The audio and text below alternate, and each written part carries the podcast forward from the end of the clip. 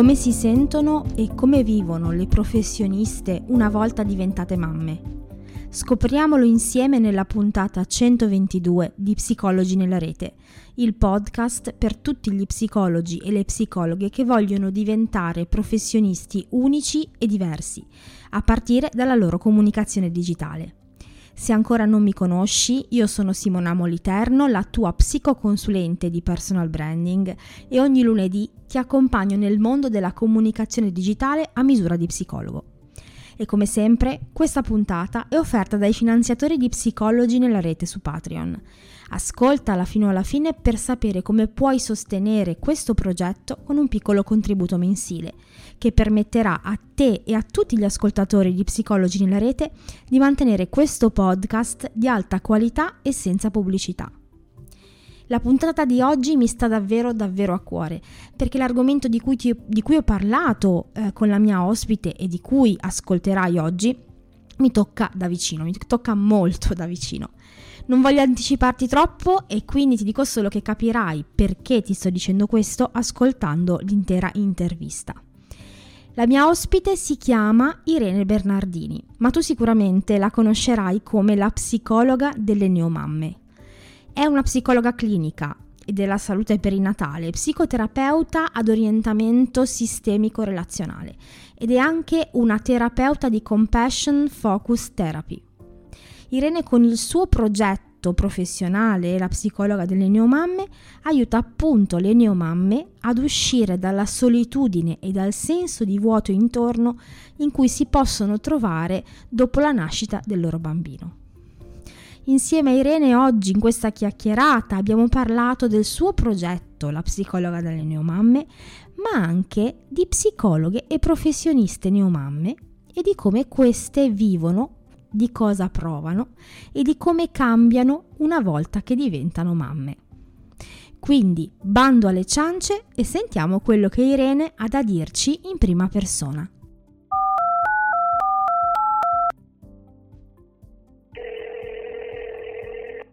Qui con me oggi c'è eh, una collega eh, che eh, mi piace moltissimo, molto fresca, molto spontanea, molto autentica, come del resto tutti gli ospiti qui eh, da me.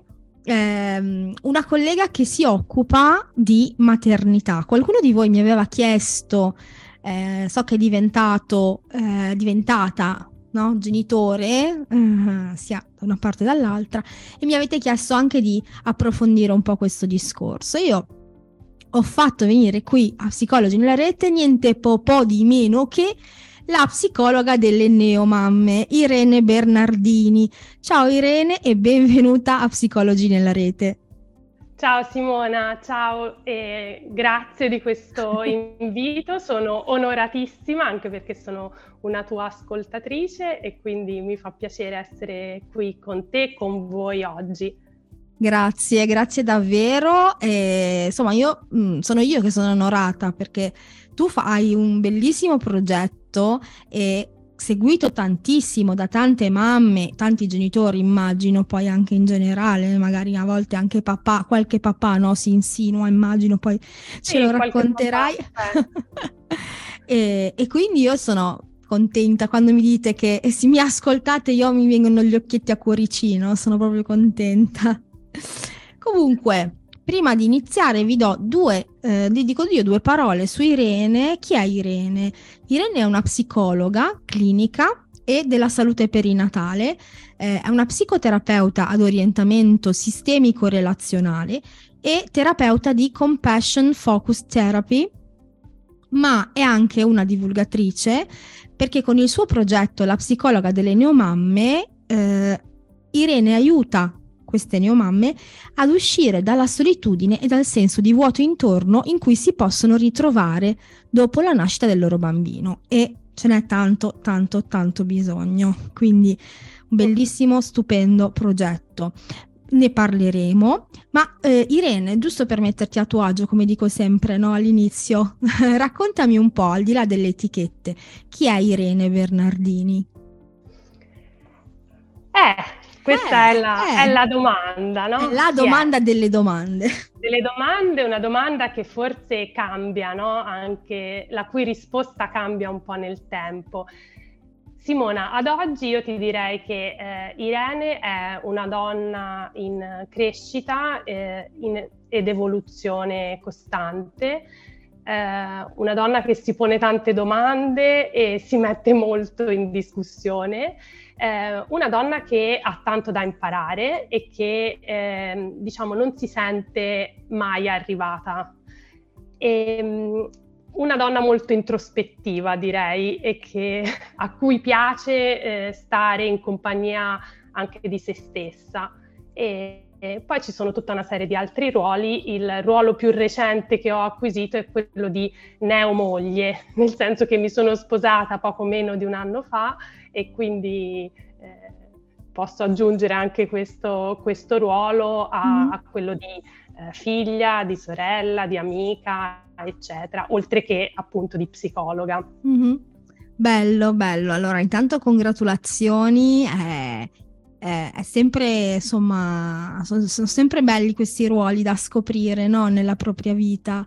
Eh, come dici tu, sono ruoli in realtà, poi eh, il chi è profondo eh, è, è, diciamo, è quello che un po' racchiude, no? la, la profondità di Irene, no? Come ci dicevi tu, una donna introspettiva, una donna in evoluzione, no? e, e, e si vede anche un po' da, dal tuo progetto, da come racconti anche un po' le cose, eh, gli aspetti di cui ti occupi, e proprio per questo anche vorrei sapere un po'. Io un po' ho letto, no? Sono stata a sbirciare un po' sul tuo sito ehm, la storia di come nasce un po' la psicologa delle neomamme, o comunque come nasce il tuo interesse proprio per questo aspetto della maternità, no? Di, ok, tra tutto quello che posso scegliere, no? Tra tutti gli ambiti che posso scegliere nel mio lavoro da psicologa, voglio occuparmi delle neomamme, no? Ce lo vuoi, ce lo vuoi raccontare un po' qui?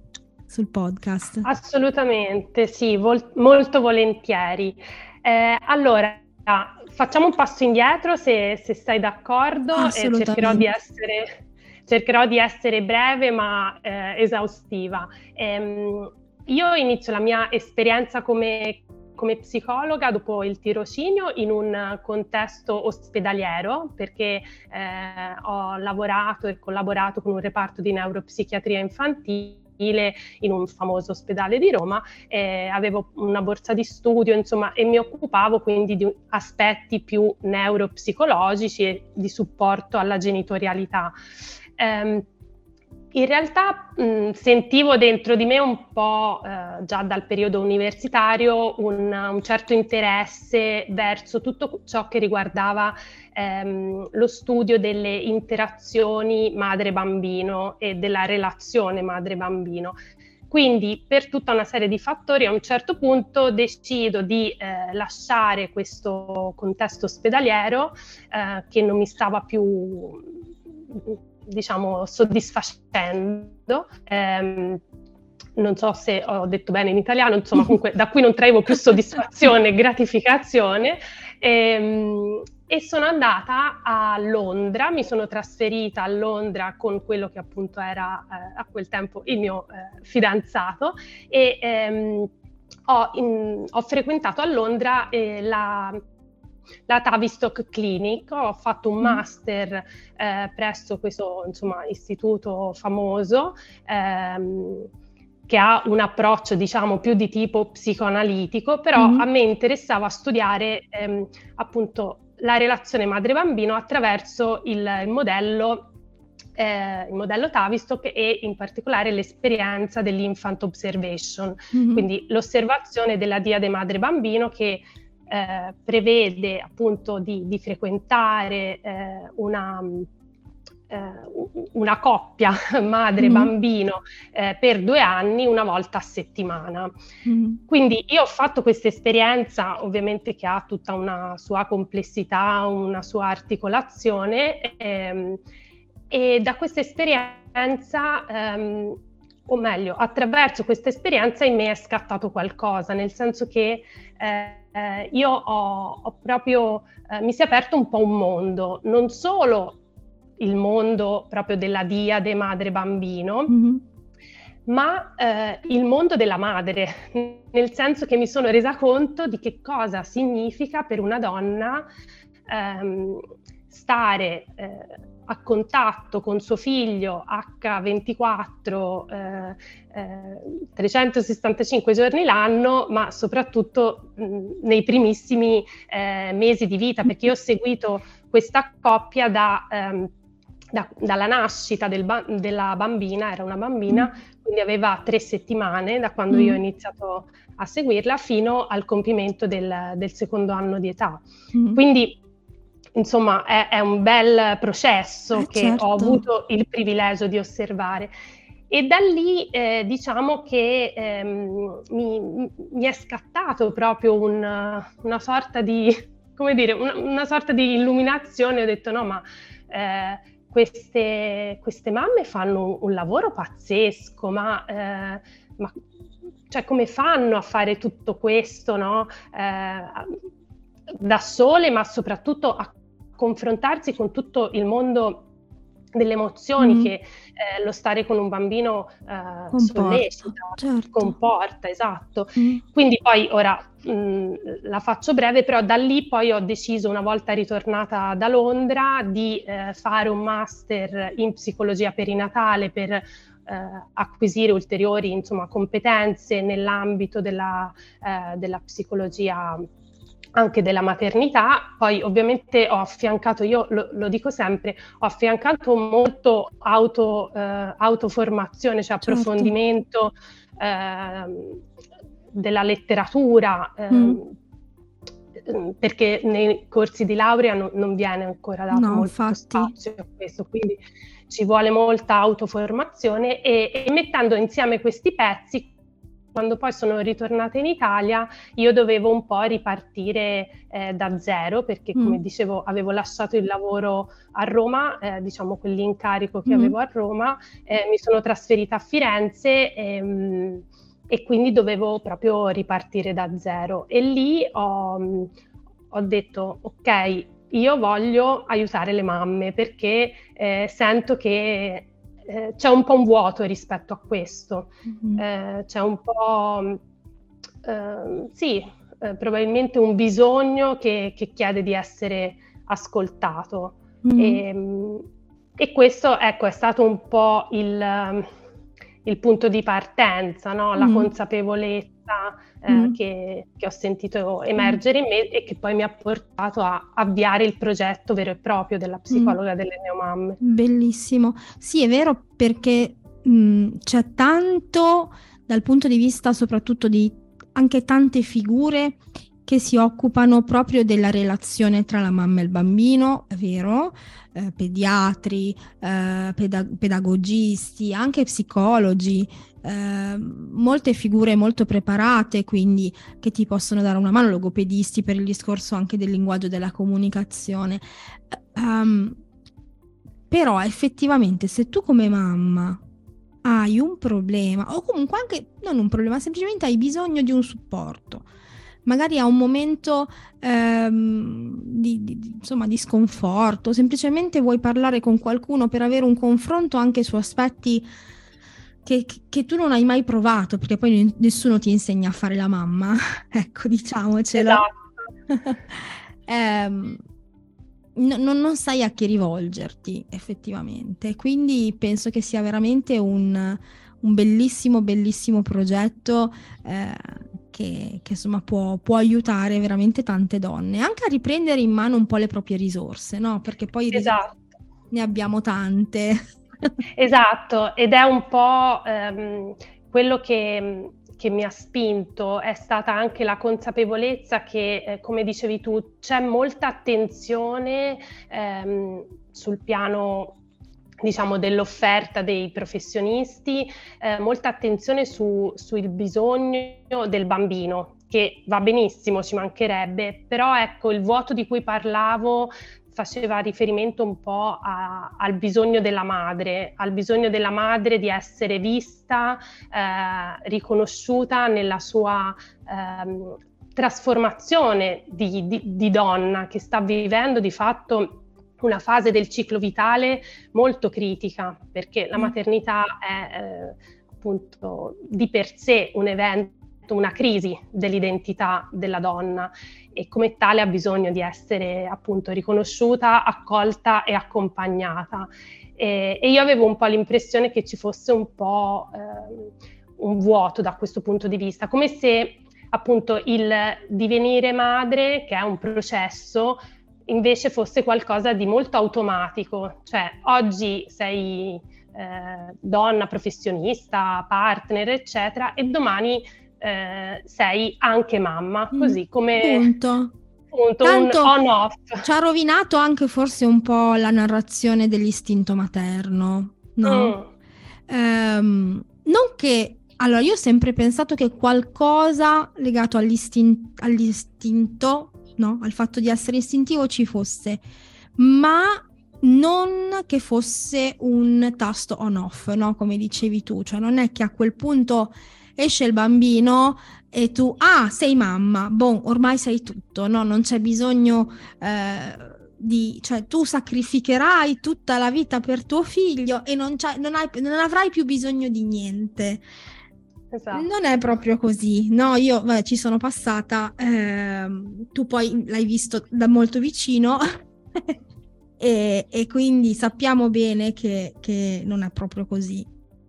No, non lo è e, e anzi eh, forse dobbiamo un po' smantellare eh, questa narrazione, che è un po' quello che, che cerco anche di fare io, no? Una narrazione improntata al sacrificio, all'annullamento di sé eh, per questo fantomatico bene del bambino, o perché le brave mamme fanno così, eh, e invece dare spazio a una narrazione in cui viene valorizzata l'umanità, eh, la vulnerabilità della donna, e, e in cui vengono in qualche modo validati i suoi bisogni, eh, i suoi desideri, anche il suo, eh, come dire, anche la sua nostalgia, io dico sempre, della vita precedente, perché comunque eh, c'è un qualcosa che viene lasciato alle spalle, che forse non tornerà più, ma ehm, che poi lascia spazio anche a qualcosa di nuovo che, mm. che ancora non si conosce e che va un po' scoperto a poco a poco, però tutto mm. questo insomma è un processo, come dicevamo, non automatico, e quindi ehm, ecco, la psicologa delle neomamme cerca di andare un po' in questa direzione nella, nell'accompagnare le donne a vivere questa trasformazione senza perdere di vista se stesse, ecco. Mm-hmm. Quindi la, la tua neomamma intanto che ha, di cosa ha bisogno? Prima di tutto ha bisogno di essere vista, perché da quando eh, la donna è in gravidanza c'è molto focus su di lei, perché è un po' il contenitore, no, del bambino, quindi c'è tutta l'attenzione, riposati, eh, abbi cura di te, fai yoga, fai la respirazione, mangia bene, insomma mh, c'è comunque un'attenzione. Eh, non appena nasce il bambino, la madre scompare da, dalla prospettiva delle, delle persone che le stanno intorno. Non c'è cattiveria in questo, eh, ci mancherebbe. Mm, siamo portati un po', no, con la nostra attenzione a rivolgerci subito sull'elemento di novità, mm. che è il bambino di fatto, no? Certo. Il nostro cervello funziona un po' così. Eh, però lei continua ad esistere, quindi il primo bisogno che io riscontro è appunto quello di essere vista e riconosciuta, cioè mm-hmm. ragazzi, ci sono anch'io.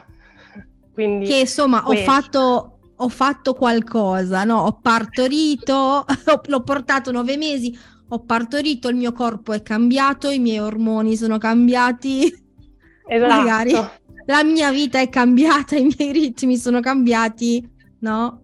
Ci sono anch'io. Ci sono anch'io, consentitemi di, di esserci. Poi sicuramente c'è un bisogno anche di, di ascolto, questo è chiaro, è un bisogno che abbiamo tutti, però credo che nelle mamme sia ancora più accentuato, eh, di ascolto e di ehm, comprensione e di validazione proprio delle, delle proprie emozioni, perché molto spesso eh, le mamme provano colpa eh, rispetto alle emozioni magari più spiacevoli che si trovano a sperimentare nei confronti eh, magari anche del proprio figlio, eh, perché mm. appunto un tratto poi caratteristico è proprio quello dell'ambivalenza materna, cioè la coesistenza di emozioni contrastanti nei confronti del bambino, nei confronti del proprio partner o anche della stessa esperienza di maternità. Quindi c'è molto bisogno di validazione e di normalizzazione anche di tutta questa sfera. Ovviamente io sto parlando di tutta quella, eh, diciamo, di quel territorio intermedio che non è né, diciamo, eh, lo spettro idealizzato, idealizzante della maternità, né il polo più clinicamente significativo, dove abbiamo poi chiaramente dei quadri che hanno bisogno di un, di un supporto più, più importante, più profondo. Certo. Però ecco, la divulgazione che io cerco di fare è anche le, mh, diciamo rivolta non solo alla, agli aspetti strettamente clinici, ma quelli più legati alla eh, fisiologia del, mm-hmm. della, della maternità, non so come dire. Certo. Um, Tra l'altro è molto strano, ci pensavo, no? Mm, è, no? È molto strano come si parli tanto, adesso c'è più attenzione anche alla mamma ultima, negli ultimi anni, non so se l'hai notato, sì. no? Sì, a voglia. Esserci più attenzione. Eh. Però fino a qualche tempo fa effettivamente si parlava tanto dei cambiamenti del corpo nella donna finché era in gravidanza. Poi come se una volta che esce il bambino dalla tua vagina, ok? Non, mh, questi cambiamenti non fossero più importanti, no? Come se effettivamente tu fossi un contenitore vuoto e quindi essendo un contenitore vuoto a quel punto non servi più, no? Eh sì. E quando invece i cambiamenti nel tuo corpo non è che mh, si azzerano nel momento in cui tu tiri fuori tuo figlio, anzi continuano, si devono riassestare, cioè ci sono veramente dei cambiamenti molto importanti e non se ne parlava neanche, cioè non è che, no? È vero. Per esempio a me avevano detto molto banalmente, no? Per esempio dopo, eh, dopo la, il parto, diciamo, per tornare come prima tendenzialmente ti ci vogliono più o meno quaranta giorni. Col cavolo! A me quaranta giorni mi sono bastati forse per tornare a camminare come prima, non lo so. Cioè, quaranta giorni sono veramente pochi, no? Per tornare come prima. Dopo un anno forse sono tornata più o meno a regime, eh sì. tra virgolette. Però sì, cioè, sì. anche l'informazione che viene data alle donne è sbagliata. Sì, no, non realistica, diciamo, e, e che non contempla poi l'unicità, le, eh, diciamo, le caratteristiche peculiari di ciascuna. E quindi nel momento in cui al quarantunesimo giorno tu non stai, non so, vivendo certe cose, non, non hai visto rientrare, tra virgolette, a posto altre cose, allora c'è qualcosa che non va in me. Esatto, e, anche, e questa cosa tra l'altro è collegata col discorso poi tutto anche del... della società, no? Che si aspetta che tu al, quaranta, al quarantunesimo giorno sia pronta, scattante per tornare a fare quello che facevi prima, tipo il lavoro, tanto per dirne una. Esatto. Perché tu dopo tre mesi dovresti rientrare così bella scattante, senza che così, no? Ta ta ta ta. E se non lo fai, eh, come mai, no? Sì, sì, è proprio, c'è un'aspettativa altissima nei confronti delle donne da, da tanti punti di vista, e anche quello del lavoro è, è un altro, un altro punto di vista poi molto pregnante, soprattutto per chi nel lavoro identifica una parte importante della sua eh, identità, no? L'identità professionale comunque certo. ci, eh, ci caratterizza certo. e quindi sentire magari di non essere ancora pronta per riprendersi in mano quella parte di identità genera anche molta frustrazione, no? Soprattutto se c'è questa pressione sociale del dovresti già eh, essere a posto o comunque essere capace di integrare tutte le cose, no? L'area eh, della maternità, l'area professionale, l'area della coppia, l'area delle amicizie, l'area sociale, cioè è un lavoro praticamente. Uno solo, forse due o tre messi insieme, perché esatto. poi è quello il problema. Ehm... Sono, sono anche curiosa, no? Nel senso, mh, anche con la, la, con la libera professione, no? Perché, per esempio, noi psicologhe, eh, spesso, novanta per cento forse direi, tendenzialmente siamo libere professioniste, no? Eh, quindi non abbiamo, diciamo, teoricamente non abbiamo un eh, qualcuno a cui dar conto, no? Se eh, dobbiamo rientrare, ok? Però anche per noi libere professioniste non è semplice, no? Quindi ehm, dal punto di vista della libera professione invece la mamma cosa fa? Per la tua esperienza, no? Come, come si, si relaziona, no? Con la sua professione da appunto libera professionista?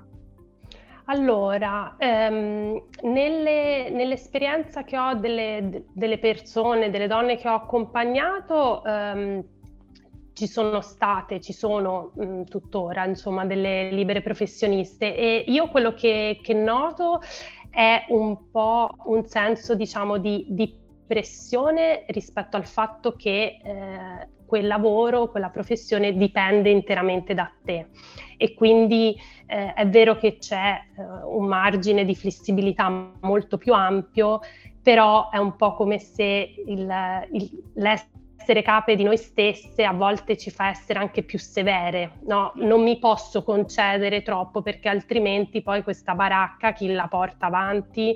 Mm. E questo mh, mi è capitato anche con, con mh, di notarlo anche con delle colleghe psicologhe mm. eh, che sia per quanto riguarda lo studio, quindi il dover comunque o inviare dei pazienti oppure metterli in qualche modo in stand-by e, e dire io non ci sono per, per un certo tempo, e quindi fare i conti anche con tutto quello che è la separazione dal paziente mm, durante la maternità. Certo, certo.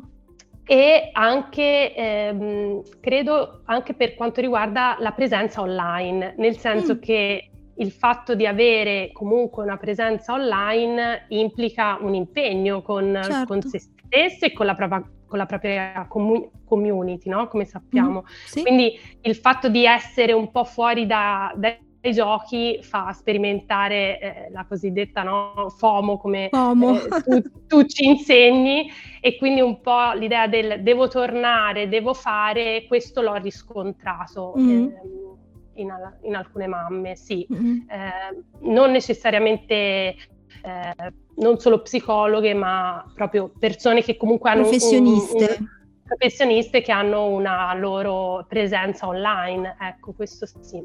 Mm. È interessante, perché effettivamente uno direbbe no, magari mh, hai la possibilità di gestirti il lavoro, prenditela più con calma, invece paradossalmente proprio perché nelle tue mani la situazione dici però è, è mia responsabilità, e quindi se non lavoro non guadagno, non rimango indietro, chissà le persone che dipendevano da me, no, ad esempio i pazienti, come staranno, cosa staranno facendo, se staranno bene, se è, e allora effettivamente Ti, ti viene questo senso di colpa, questa frustrazione molto forte di non riuscire a stare dietro a tutto, no? E, esatto. Ed è, ed è pesante, no? Poi per eh, insomma da, da gestire, no? Immagino. Anche perché poi si aggiunge il senso di colpa nei confronti del bambino, perché sì. dici devo tornare al lavoro e quindi devo lasciare mio figlio sì. e quindi eh, lo farò sentire abbandonato, lo, eh, mi separo da lui troppo presto, quindi insomma ehm, come la metti la metti c'è comunque come la giri la da... giri è un problema c'è da fare i conti con, con un po' di, di senso di colpa e con uh, una sensazione forse di, di non fare abbastanza, eh. mm.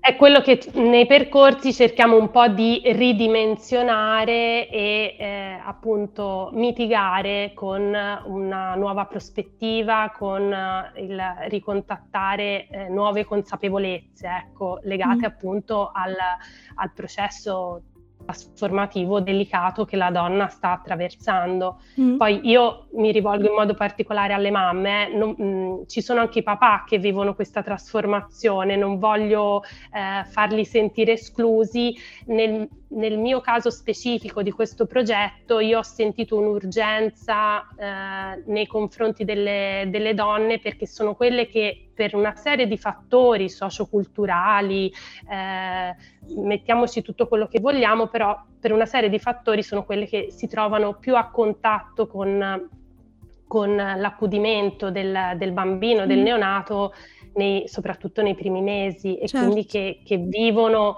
eh, diciamo una...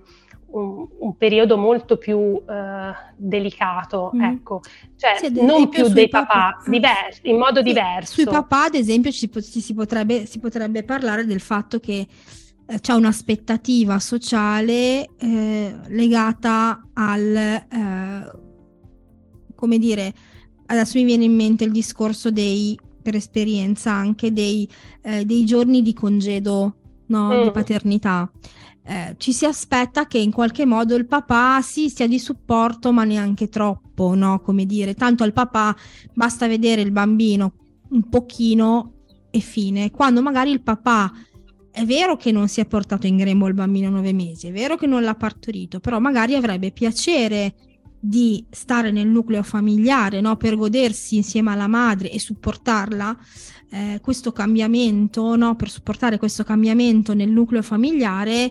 E invece a livello soprattutto sociale, a livello culturale, eh, non, non gli ha tra virgolette permesso farlo, ok? Perché tanto deve lavorare, perché eh, comunque mh, adesso penso che, mi sembra che i giorni eh, siano stati alzati a dieci, non, non so se... Sì, a dieci, ok, sì, sì. Di congedo di paternità, quando eh, io ho partorito erano, mi sembra, quattro, prima addirittura due, cioè... Una cosa allucinante, ridicolo, no? Che uno doveva, giustamente, tutti i papà che poi io ho conosciuto, amici, eccetera, eccetera, si sono attaccati, ferie, permessi, tutto, perché poi, giustamente, almeno, almeno un mese da dire do, come stiamo girati, supportiamo la mamma, che a volte magari non si può neanche alzare dal letto, no? Nel senso che magari ha i punti, o ha fatto il cesareo, o magari, giustamente... Eh, non dorme perché deve allattare, quindi cioè, un minimo di supporto eh, bisogna no, darglielo. Quindi dico, anche i papà, eh, da quel punto di vista, neanche a loro è stato insegnato come, a fa- come fare il papà. Però magari avrebbero piacere di capirlo, stanno insieme alla mamma, ma se devono lavorare magari non possono farlo. Sì, è che sono visti come gli aiutanti, no? Eh... nel linguaggio comune, no? Viene detto, ma tuo marito, il tuo compagno ti aiuta, no? Quindi come se fosse l'aiutante. In mm. realtà il papà è parte attiva eh, sì. e ha bisogno, eh, lui per primo, di costruire una, una relazione con questo bambino, eh, di, anche di fare i conti con le emozioni che la paternità generano, eh, genera in lui, perché anche per lui è un, un passaggio di ruolo. Eh, quindi, insomma, Ci sarebbe, ci sarebbe bisogno di, di, di tanto spazio anche per loro, e c'è bisogno, no? Ci sarebbe, c'è bisogno.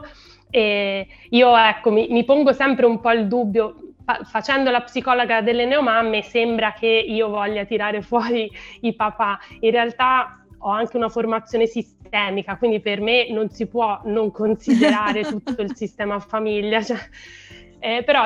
Già che ci sono, eh, approfitto anche di questo spazio per dire che, insomma, i papà eh, sono eh, un'altra pietra fondamentale della, di tutto eh. l'assetto e della, del processo di, di trasformazione. Diciamo che se ci fosse qualche collega all'ascolto che volesse specializzarsi nel, nel supporto ai papà, con le nuove, nuova, nuova paternità mi viene in mente, no? Cioè qualcosa, supporto ai papà potrebbe essere un aspetto da approfondire, perché effettivamente, che mi venga in mente, non c'è nessuno che si occupa dei papà, poverini. No, è vero, anch'io non ho, non ho in mente una, un cioè, riferimento. C'è chi si occupa dei genitori, specifico. Magari come coppia, ma magari nel rapporto col figlio, no? Non lo so. Però del papà non se ne occupa nessuno, quindi magari potrebbe essere effettivamente un, un ambito da approfondire. Qui ve la butto così. Ma Irene, senti, eh, sempre parlando del discorso della maternità, abbiamo parlato un po' degli aspetti, diciamo, più problematici, ok? Che eh, possono venire fuori da una situazione nuova, un cambiamento come quello della maternità, ma io personalmente ritengo che invece la maternità ti cambi anche in positivo. Ci sono tanti aspetti che ehm, secondo me con la maternità mh, entrano in gioco e ti cambiano come donna, come persona proprio, e eh, non tanto dal punto di vista poi della relazione col bambino, che abbiamo detto c'è cioè chi se ne occupa, proprio come persona, che ti cambiano, ti fanno diventare una persona migliore in qualche modo, no? Dalla tua esperienza, eh, come, come la vedi questa cosa? Cioè ci sono degli aspetti che effettivamente hai riconosciuto anche nel, eh, nel seguire, no, le donne in, questa, in questo cambiamento, che hai notato che, ci, che insomma c'è della crescita personale, no, anche in questo momento? Assolutamente sì, eh, ti dirò che uh, un aspetto che ho notato, che noto, eh, è il fatto che um, con la maternità la donna entra molto più in connessione con una parte di sé più, più autentica e più profonda. È come se venissero un po' tolti Dei, dei veli, degli strati, e, e si riconnettesse con ciò che davvero desidera e ciò che davvero è importante per lei. Quindi ehm, anche le priorità cambiano, eh, magari gli obiettivi o ciò che appunto desidera eh, per se stessa viene completamente rivisitato, ridefinito. E, ecco, per certi aspetti forse c'è una maggiore, potremmo dire, non so, assertività con se stessa. Eh, questo ovviamente non nel momento eh, subito dopo la nascita del bambino, forse è un, è un qualcosa che si acquisisce un po' nel tempo, però ehm, è qualcosa che io riscontro con una certa frequenza, quindi Eh, sicuramente questa maggiore connessione con, con se stessa, con i suoi desideri, e, e un po' un'eliminazione del, del superfluo, non so come dire. Eh, questo, e poi aggiungerei anche il fatto di eh, essere forse più focalizzata eh, su ehm, ciò a cui non vuole Eh, più in qualche modo eh, ciò ri, ri, ribadisco. Un altro aspetto mm. è eh, il fatto di ehm, avere più chiaro ciò che non vuole, mm. quindi eh, essere più ehm, capace di eh, dire no a certe cose eh, perché in questo momento della mia vita non sono più eh, disponibile eh, a a dire eh, sì a tutti, quindi eh, anche questa è un po' una, diciamo, una conseguenza di quello che dicevo certo. prima, di una maggiore connessione con se stessa. Però ecco, sono i due aspetti che mi vengono in mente ehm, in modo più mm. eh, evidente, mm. ecco. Poi per ogni donna... Mm. Ma io mi ci ritrovo assolutamente, eh, per esempio, mi rendo conto che anche per... Um, un po' per... anche il bene, perché ti, perché ti rendi conto, secondo me anche, che se stai, cioè tuo figlio, tua figlia, per quanto abbia bisogno di cure e di attenzioni a livello proprio fisico, eh, soprattutto all'inizio, però poi ti rendi conto che ha, ha anche una connessione emotiva talmente forte con te che lui dipende da come tu stai emotivamente. E questo io me ne sono accorta, cioè lo, lo sappiamo in quanto psicologi, in quanto psicologhe, perché lo studiamo sui libri. Poi, quando ti capita, ti accorgi che effettivamente è così, che le volte in cui tu stai male emotivamente, lui sta male e tu non capisci perché, finché non ti rendi conto che è legato, che è una cosa legata al tuo stato emotivo. E allora dici no, io non posso stare così, perché se io sto così faccio stare male anche lui, faccio stare male anche lei. Allora dici bisogna che mi regolo, no? Che rientro un attimo in carreggiata.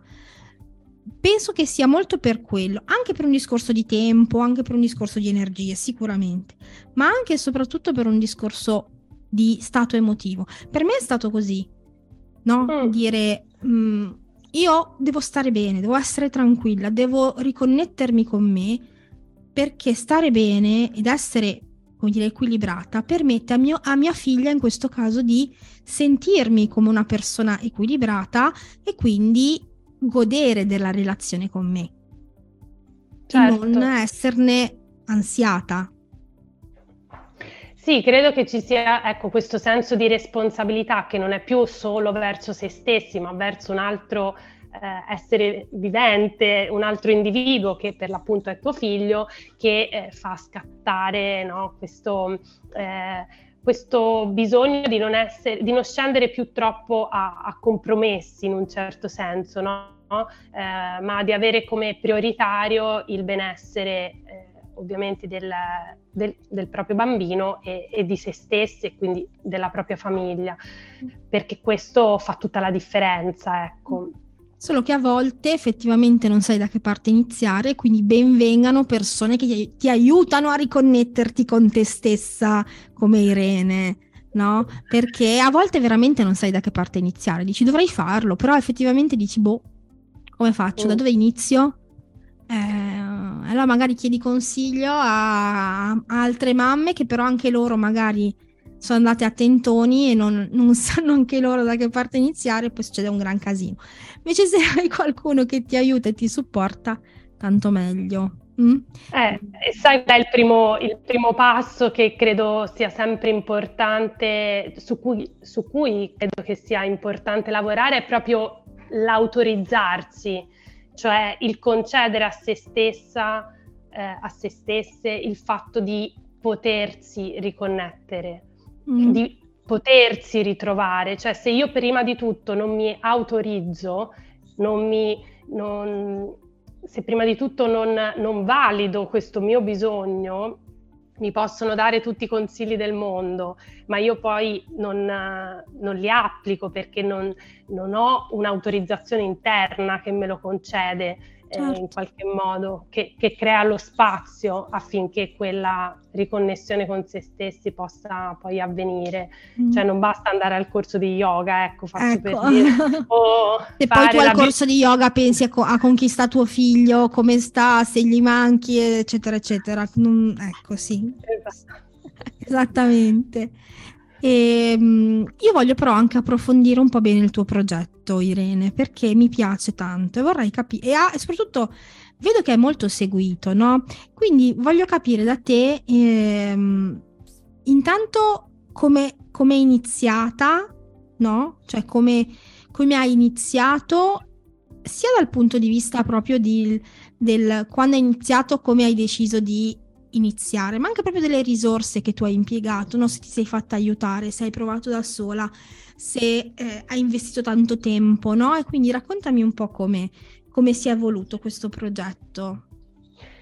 Sì, volentieri. Allora, eh, tutto è iniziato ehm, con l'idea di ehm, realizzare il progetto della psicologa delle neomamme online, quindi ehm, è iniziato proprio con l'idea, io se voglio aiutare le mamme che hanno appena partorito, comunque che si trovano in casa in maternità, non posso aspettarmi che vengano nello studio e eh, insomma facciano tutto il percorso in macchina con neonato, insomma mi sembrava una complessità veramente eh, assurda, eh, quindi ben prima della pandemia io avevo già immaginato che questo progetto si sarebbe realizzato online. Mm. Avevo iniziato a prendere dei contatti sul territorio con delle ostetriche, con dei eh, centri, insomma, mh, per farmi conoscere, però mm. mh, diciamo io sapevo che eh, il mio servizio poi l'avrei offerto online. online. E parliamo e... di che anno, Irene, scusami?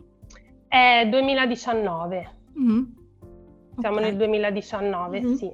E, e cercando un po' eh, online come avviare una, comunque una presenza online, mi sono eh, imbattuta ehm, nel, nel sito di, del nostro amico Damiano eh, Ruggeri, che salutiamo. E gli fischieranno e... le orecchie, ciao Damiano! Esatto. E... Eh, il quale è stato, diciamo, il, il, la figura, la persona che mi ha, eh, ha come dire, accompagnata a muovere i primi passi nell'online, perché io ero assolutamente digiuna di tutto, io forse avevo scaricato Instagram da, da pochissimo tempo, quindi proprio eh, una di quelle non assolutamente avvezza ai social. Mm. Eh, quindi con Damiano abbiamo iniziato un po' a, a impostare questo progetto, quindi a...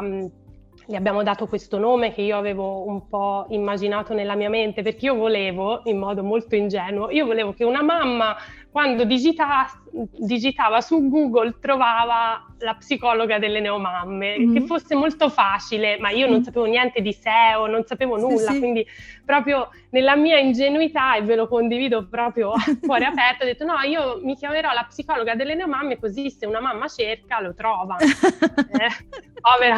povera illusa. comunque, comunque, insomma, con Damiano abbiamo iniziato a impostare un po' mm-hmm. questo progetto, e io ho, eh, banalmente, mi verrebbe da dire, eh, iniziato a pubblicare su Instagram ehm, con una, una certa, io direi, ingenuità, ecco, ma eh, un, un'ingenuità forse eh, pura, mi verrebbe da dire, nel senso che ehm, cercavo di tradurre in un, in un linguaggio quanto più eh, empatico quello che, eh, quelli che erano i vissuti che una donna poteva sperimentare eh, appunto durante la gravidanza, nel postpartum, eccetera. Cioè mi sono sono proprio messa ehm, dalla prospettiva della mamma, e credo che questa sia stata un po' la chiave che ha fatto funzionare fin da subito i miei post, perché io, ripeto, non avevo un seguito, non avevo niente, eh, però eh, contenuto dopo contenuto eh, questi, questi post hanno risuonato molto nelle, eh, nelle donne, nelle mamme, e, e quindi questa, mh, questo seguito è, è aumentato. Io poi nel frattempo, diciamo, eh, ho affinato un po' anche le mie competenze in ambito eh, personal brand, in ambito eh, diciamo business di- digitale e, mm. e ho cercato anche di, di sganciarmi sempre di più da, eh, dall'idea che lo psicologo è solo quello che sta nello studio eh, e ehm, appunto eh, aspetta che arrivino i pazienti inviati dal medico di base, che mm. è un po', no, l'immaginario, sì, esatto. ormai, ormai stiamo cercando, anche grazie al tuo lavoro, di, di smantellarla questa, questa visione, però io ero molto ancorata a questo, per me era l'unica cosa, quindi io ho di fatto sperimentato un po' mh, così eh, a braccio, ecco, non avevo tutte delle competenze pregresse, ma le ho un po' costruite nel tempo, mm. questo sì. Però penso che sia e... stato veramente, come dici tu, importantissimo eh, mettersi nell'ottica della mamma da subito, no? Ehm, togliere un po' quella distanza, ok, che c'è eh, tra professionista e paziente potenziale tale, per cui io... che sono il professionista, ti insegno, tra virgolette, qua, che, che cosa stai passando in questo momento, no?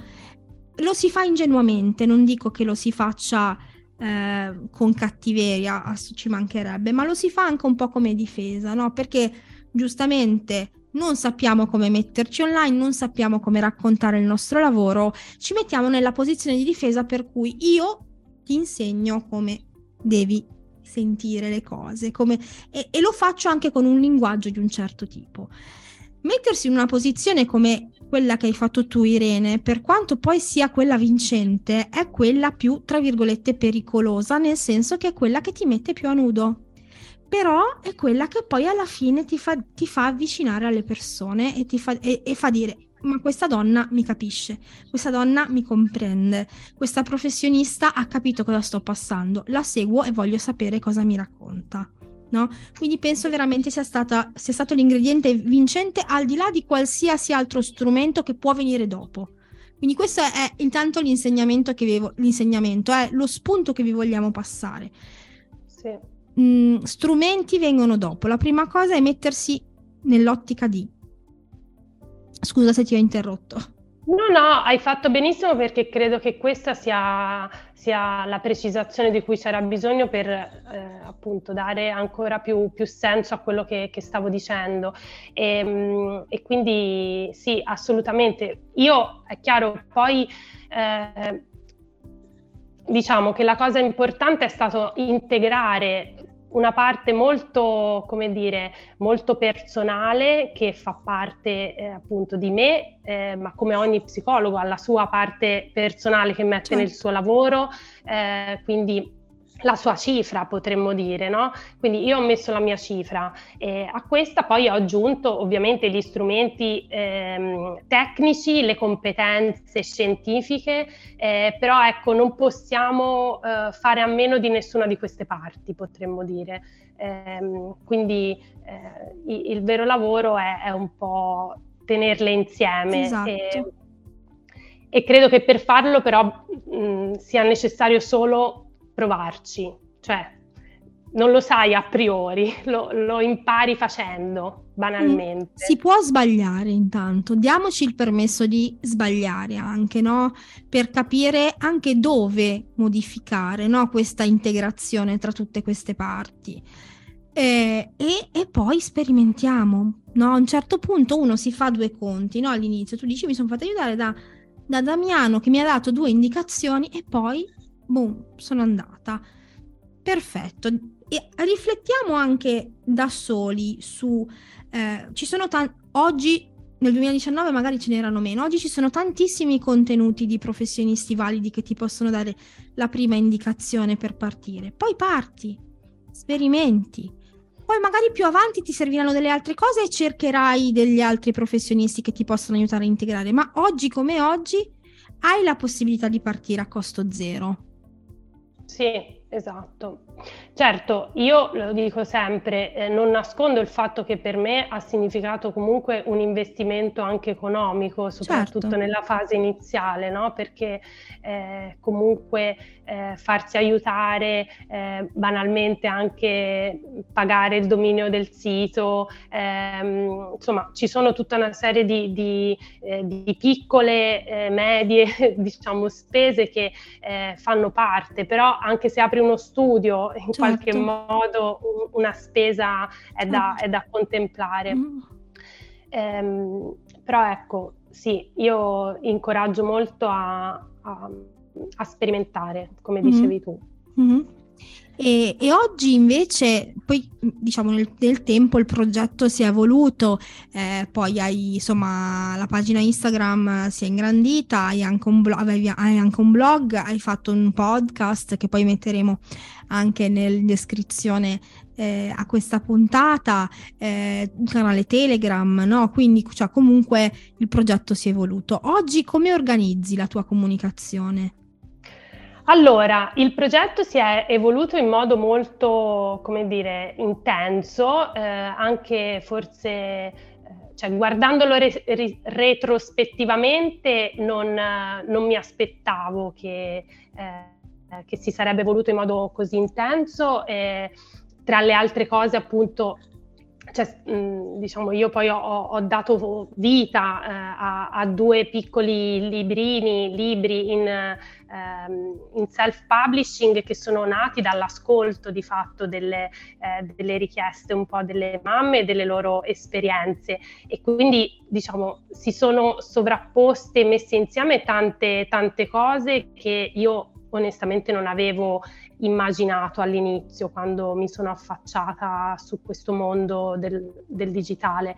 Um, devo dire, attualmente eh, sento di essere in una fase ulteriore di, eh, come dire, ridefinizione, di, eh, um, non dico messa in discussione, ma sicuramente di ridefinizione anche della, della mia comunicazione, dei, um, di alcuni miei contenuti, eh, perché eh, mi sono resa conto che, eh, insomma, siamo, come dicevo all'inizio, siamo in crescita ed evoluzione costante, quindi ehm, nei, nei mesi scorsi sono stata un po' più assente, quindi un po' mh, diciamo senza una, una presenza comunicativa costante, ehm, però è anche vero che se seminiamo bene eh, poi comunque il raccolto è un raccolto che ehm, ci, ci accompagna. Dobbiamo continuare a seminare, eh, quindi eh, questo sicuramente, però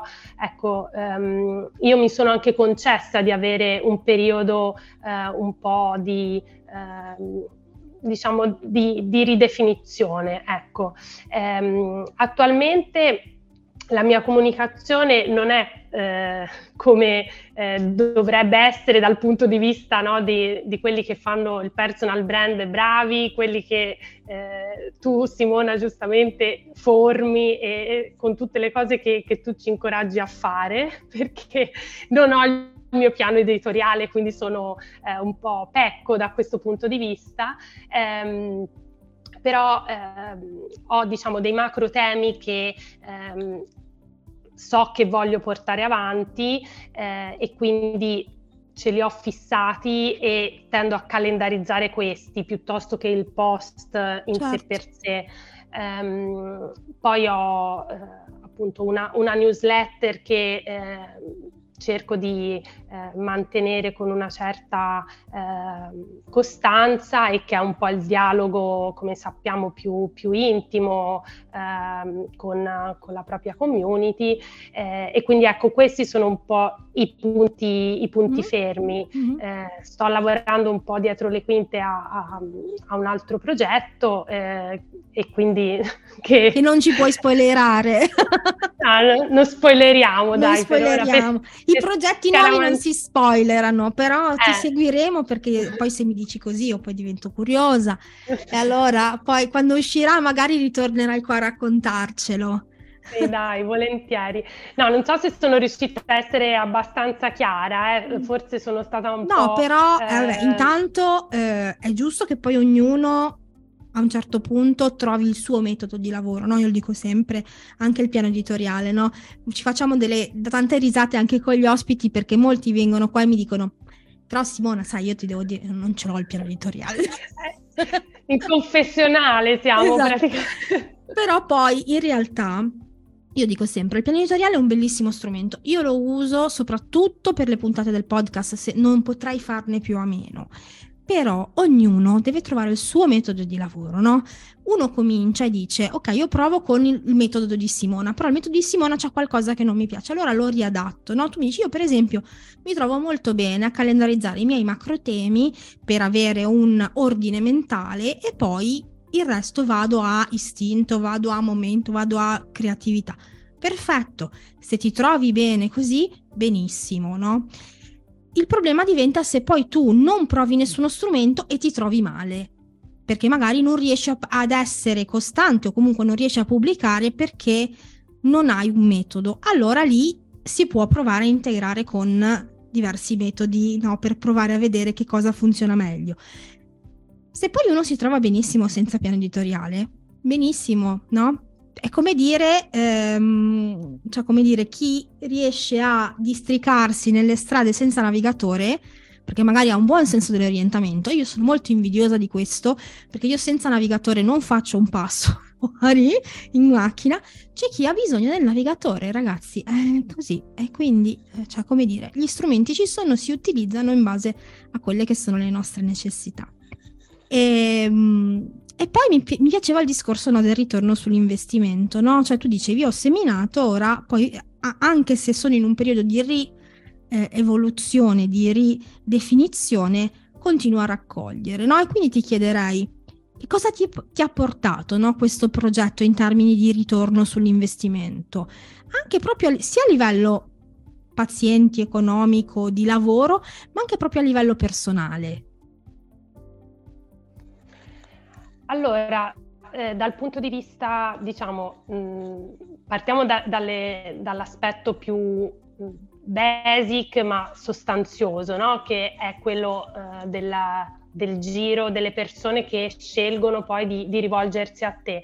Sicuramente il fatto di aver eh, seminato bene fin dall'inizio Poi bene vuol dire non che sia, non in modo perfetto, ma eh, con quelle caratteristiche di cui parlavamo prima, quindi l'autenticità, la, l'empatia rispetto alla, mm. eh, alla persona ehm, a cui stiamo parlando, eccetera, eccetera. Ecco, questo sicuramente ha, ha fatto sì che eh, le persone eh, abbiano continuato a chiedermi eh, di, eh, di essere accompagnate in un percorso e, e questo insomma eh, rappresenta ancora una parte sostanziale della, della mia attività clinica, quindi ehm, la maggior parte delle mie giornate io le, le dedico appunto ai percorsi individuali.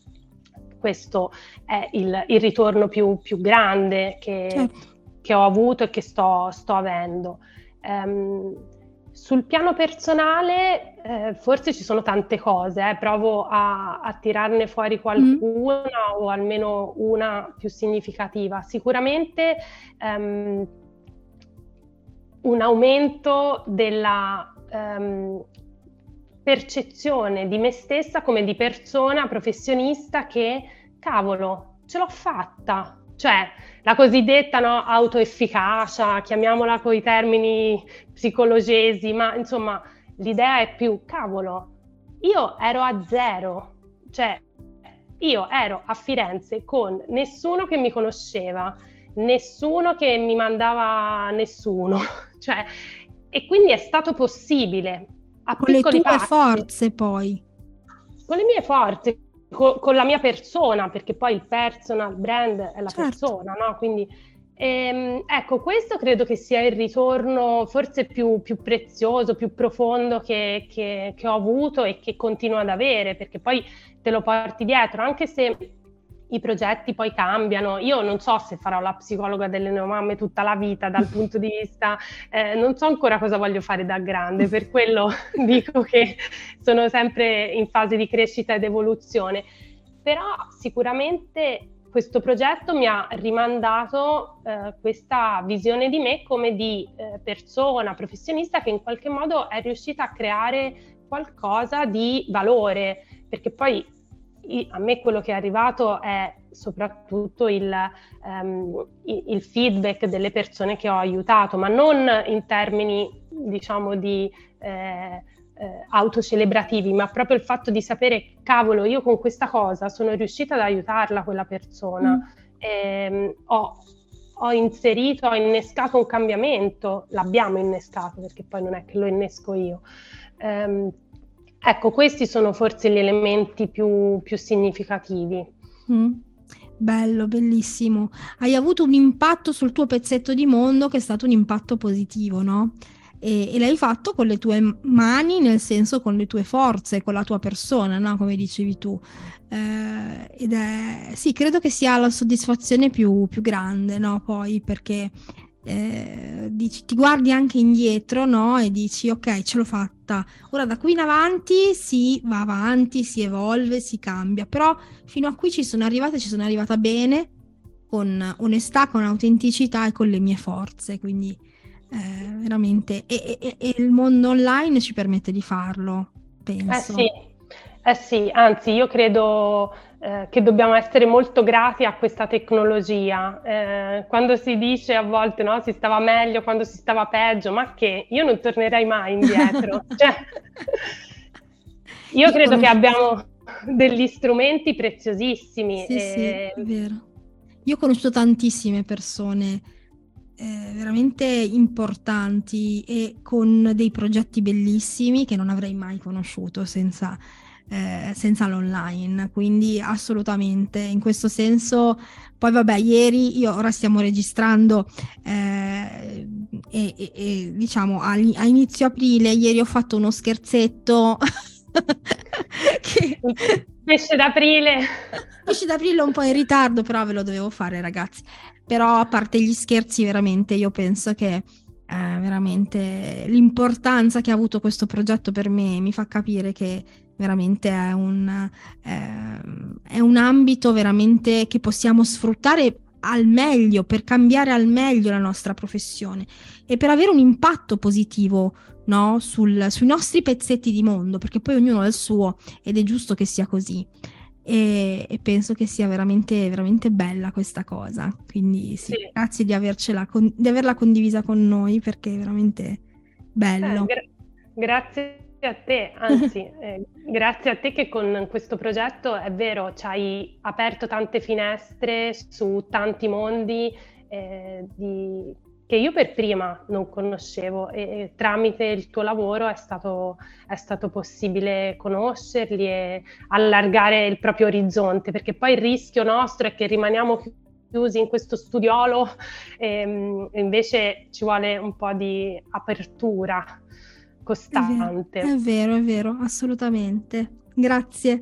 Ehm, per chiudere un po' la nostra chiacchierata, perché eh, diciamo per dare anche un, un senso, no, a questa chiacchierata, immaginati, ecco, immaginati quel collega che vuole provare a portare online, no, il suo progetto, a far partire il suo progetto online, magari proprio quello dei papà, ecco, no? Per dire, visto che ne abbiamo parlato prima, ha ascoltato la nostra chiacchierata, ha trovato tantissimi spunti, quindi vuole mettersi in gioco, ma ha ancora qualche resistenza, ha bisogno di un tuo consiglio dato col cuore per partire. Cosa gli diresti? Cosa le diresti? Allora, io ehm, gli o le direi... Ehm, anzi, parliamo al plurale così si sentono mm. tutti eh, coinvolti. Io direi: prendete per mano tutte le vostre eh, insicurezze, tutte le vostre paure relative proprio all'avvio di una di un'attività eh, online o della costruzione del vostro personal brand. Legittimatevele innanzitutto, proprio come fareste con un paziente, eh, con un atteggiamento quindi di calore, di, eh, di cura, e poi iniziate ad agire in piccolo, ma proprio in piccolo, consentendovi di sperimentare, di sbagliare, quindi consentendovi proprio l'errore e, e focalizzandovi forse molto più su sul processo che state mettendo in atto piuttosto che sul risultato in termini di numero di pazienti o di fatturato o di eh, feedback ricevuti. Mm, questo lo dico a chi ci ascolta, ma lo dico anche a me stessa, quindi sono cose che forse abbiamo sempre bisogno un po' di, eh, di tenere a mente, di ricordarci, quindi è un consiglio per tutti noi. Eh, non lo do dall'alto della mia, della mia sapienza, ma, ma proprio eh, un consiglio che, che do anche a me stessa, ecco. Mm. Quindi diciamo eh, prenditi per mano e parti in da, piccolo. Da lì, da, dal, dal primo passo. Sì, dal primo passo. Quindi legittima le tue paure, perché ci sta che ci siano, però non aspettare di agire quando la paura non ci sarà più, perché quella in qualche modo ce l'abbiamo, ci esponiamo, siamo vulnerabili, no? Quindi eh, agisci in piccolo nonostante magari quell'insicurezza o quella paura. Mm. E poi un passetto chiama l'altro passo. Assolutamente, assolutamente. Molto molto bello questo consiglio, quindi mi raccomando eh, collega mh, che ci stai seguendo, ascolta Irene e inizia da questo primo passo, prendendoti per mano e legittimando la tua paura. Grazie mille Irene, veramente, per questa chiacchierata così bella, così spontanea. Sono molto contenta di averti avuto qui con me. Grazie a te Simona, è stato veramente piacevole e, e ti ringrazio ancora per, per tutto il lavoro che fai, perché insomma è, è prezioso, e quindi, come dicevo, io sono onorata di aver contribuito con questo pezzettino. Grazie, grazie davvero, e prima di salutarci voglio eh, lasciare un po' gli indirizzi di casa di Irene, dove potete andarla a trovare e vedere quello che combina online, come si evolverà un po' la comunicazione di Irene anche. Quindi trova, la trovate sul sito la psicologa delle neomamme.it, su Instagram come la psicologa delle neomamme, su Facebook sempre come la psicologa delle neomamme, e eh, su eh, Spotify o comunque sulle maggiori piattaforme di ascolto dei podcast trovate il podcast di interviste Psicologia e Maternità, eh, che vi consiglio di andare ad ascoltare. Quindi grazie mille a tutti di, di averci ascoltato e a presto. Grazie, grazie a tutti, ciao. Ti ho già detto che questo argomento mi tocca molto da vicino, perché il mio mondo, anche quello professionale, è stato stravolto da quando ho avuto mia figlia nel duemiladiciotto. Le cose per me sono cambiate, io sono cambiata e nonostante quello che mi è successo l'ho fatto in meglio. Oggi posso dirti di essere cambiata in meglio. Questo perché, a differenza di quello che spesso si crede e di quello che spesso ci fanno credere, la maternità non ti toglie nulla, anzi ti può aiutare a ridefinire le tue priorità, ad essere più focalizzata, a scegliere davvero ciò che è meglio per te e per il tuo futuro. Questo ovviamente vale anche per i papà. Tutto quello di cui abbiamo parlato con Irene e quello che voglio dirti eh, per chiudere la puntata. Eh, quindi papà all'ascolto, non voglio che vi sentiate esclusi da questo discorso. Tutte le volte che ho citato e citerò la parola mamma, potete tranquillamente sostituirla con la parola papà. Quindi, cara la mia mamma psicologa all'ascolto, che tu lo sia già o che tu lo voglia diventare, voglio dirti una cosa importante. Non permettere a nessuno di sminuirti, né nel tuo ruolo di madre, né nel tuo ruolo di professionista. Puoi essere una mamma sufficientemente buona, ovviamente nel senso psicologico del termine, come piace a noi, quindi un'ottima mamma nel senso comune della maternità, e una grande professionista. Non devi rinunciare a niente. Sei brava, sei competente, sei come sei e va bene così. Ascoltati di più e fidati di te. Solo questo ti serve. E solo questo serve a tuo figlio o a tua figlia. Mi raccomando, eh, ricorda queste parole e imprimile nel tuo cuore e nella tua mente. Per oggi la puntata termina qui e noi ci sentiamo di nuovo la prossima settimana. Come sempre, grazie, un grazie dal cuore ai finanziatori di Psicologi nella Rete su Patreon, Eh, le persone che stanno permettendo con il loro supporto anche economico che il podcast e tutto il progetto vada avanti con qualità e gratuitamente per tutti e senza pubblicità. Sto parlando di Maria Rosa Ragnelli, Giovanna Vornia, Alessandra Badalamenti, Lisa Massei e Tiziano Cerulli. Se vuoi anche tu supportare Psicologi nella Rete, puoi farlo attraverso Patreon, con un piccolo contributo mensile di tre euro, tre euro al mese. Quindi in pratica eh, è come se mi eh, offrissi una colazione al bar. In cambio riceverai i miei ringraziamenti all'interno di ogni puntata del podcast e la tua menzione come finanziatore sul sito w w w punto psicologi nella rete punto i t. Insomma, vai su w w w punto patreon punto com slash Simona Moliterno e diventa finanziatore o finanziatrice di Psicologi nella Rete. Grazie per aver ascoltato questa puntata fino alla fine, a presto e buona psicologia nella rete.